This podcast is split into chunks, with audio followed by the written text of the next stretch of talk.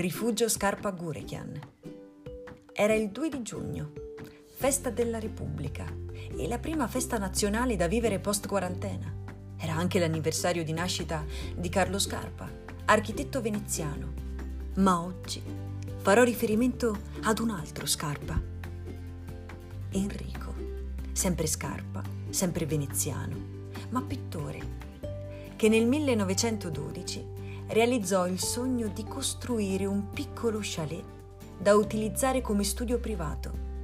Scarpa lo dedicò alla figlia che, alla morte del padre, lo trasformò in un rifugio, ristoro per escursionisti. L'ampliamento del rifugio venne commissionato all'ingegnere armeno Oannes Gurekian. Siamo all'interno delle Dolomiti, patrimonio naturale dell'umanità UNESCO al rifugio Scarpa Gurekian, ai piedi meridionali dell'Agnier, località Malgalosce, 1720 metri. Il rifugio prende appunto il nome dei fondatori, legati entrambi dalla grande passione per la montagna. Dicevamo Monte Agnier, Agnier, il cui anagramma è Regna ed effettivamente, se dovessi dare le coordinate di questo luogo in maniera semplice, alcuni direbbero infantile, insomma, in una forma priva di competenza, quale è la mia, direi dove regna l'Agnier, dove tutto trova il giusto peso e dove le posizioni si ridimensionano. Perché di fronte a tale grandezza e perfezione non puoi fare altro che sentirti piccolo, inesperto un mero spettatore di fronte all'opera più bella, la natura, la madre.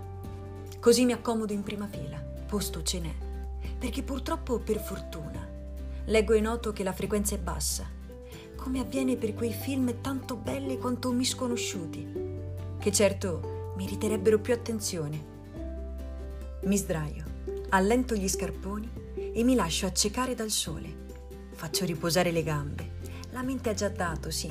Si è messa automaticamente in modalità aereo subito dopo aver incontrato la salita del sentiero CAI 771, quello che conduce al rifugio e che passa sotto i fili della dismessa seggiovia, che funge oggi da punto di riferimento. Scheda tecnica. Dalla piazza principale del paese di Frassenea Gordino ci si incammina lungo il sentiero 771, partenza dietro la stazione a valle della vecchia seggiovia e dopo circa 15 minuti si procede lungo la strada sterrata di servizio al rifugio.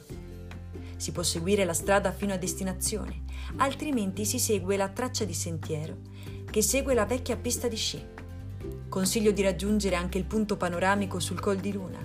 Dalla Croce di Luna si vede tutta la vallata di Agordo. Fine scheda tecnica. Lungo il sentiero di ritorno si incontra Malgaluna una piccola costruzione atterrata su un verde prato costellato di piccoli fiori di colore azzurro-blu.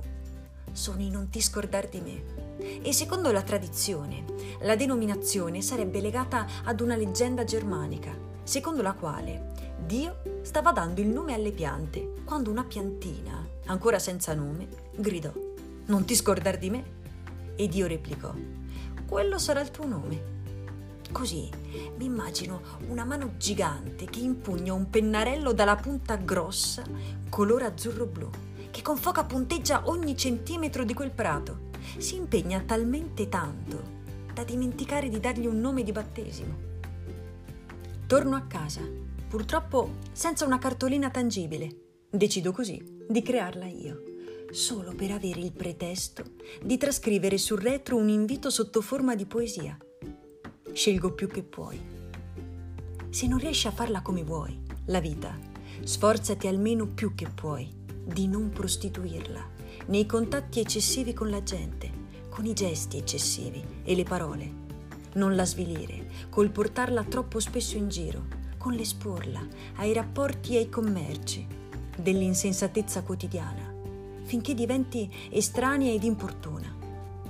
È un invito a frequentare luoghi come la montagna.